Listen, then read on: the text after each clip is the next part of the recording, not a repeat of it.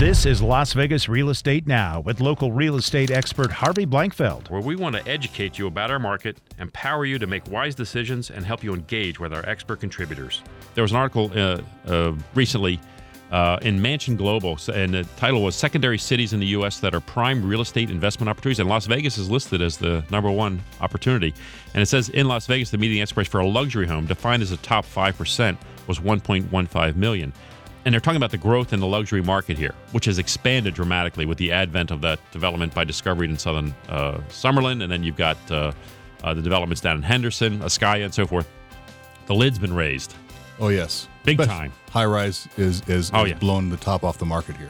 So they're they're they're liking our city for our opportunities in the luxury market, which is an interesting thing because in the past I'd always noticed like when these golf course communities grew, you know, you had uh, Spanish Trail, then you went to Canyon Gate, and then you went to Red Rock, and then you went, you know, and, and people would move from one to the other and step up a little bit and create and, and the vac- the the, vac- the vacancy the vacuum would get filled in by people coming into the valley now you're seeing them jump to a level that we've never seen before um, the price for these just for the lots is crazy let's talk about the other end of the spectrum and it's important to talk about this we've talked about this in the past is is affordable housing in Southern Nevada. It's a problem right now.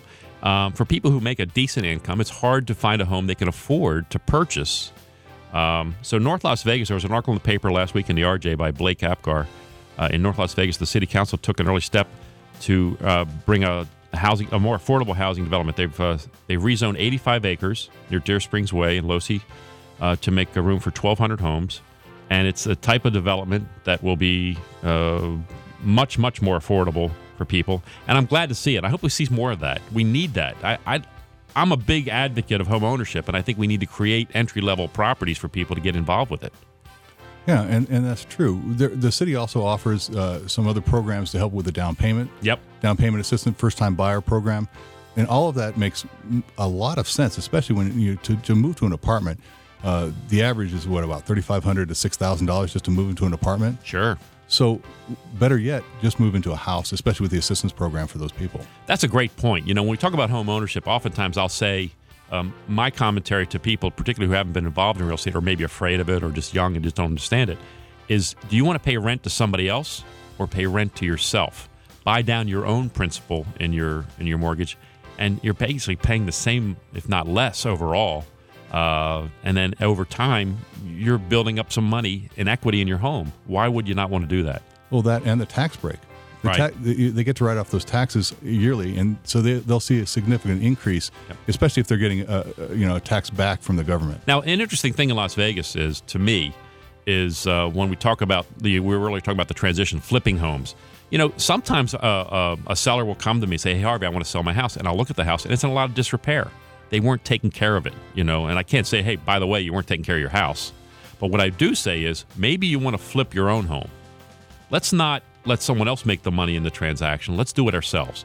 So go ahead and, and let's fix these things. Now, that runs contrary to some of the things I see. Like when you watch TV and people spend a ton of money upgrading their kitchen and bathrooms just before they move. Sometimes that's not always effective. But if everything's in such disrepair, why wouldn't the homeowner want to make that profit as opposed to handing it off to somebody else? Well, that's true, and uh, what you have is is you're ethical. So you see a lot of unethical people out there who say, "Yeah, you know what? I'll buy the house. Yeah. I'll turn it and flip it." Yeah. and and that if, if that person is your client, Shame No. on you. exactly. shame on you and and you're right you know uh, one of the reasons we do the program is because we want people to know that real estate in my mind uh, the the reason the difference between a realtor and an agent is the code of ethics and to me it's an important element of what we provide and i and when people entrust me with some of the most important financial decisions in their life i take that responsibility extremely seriously This has been Las Vegas Real Estate Now. Thanks for listening. And remember to tune in every Tuesday morning at 9 a.m. on 1015 FM, 720 a.m. K Dawn.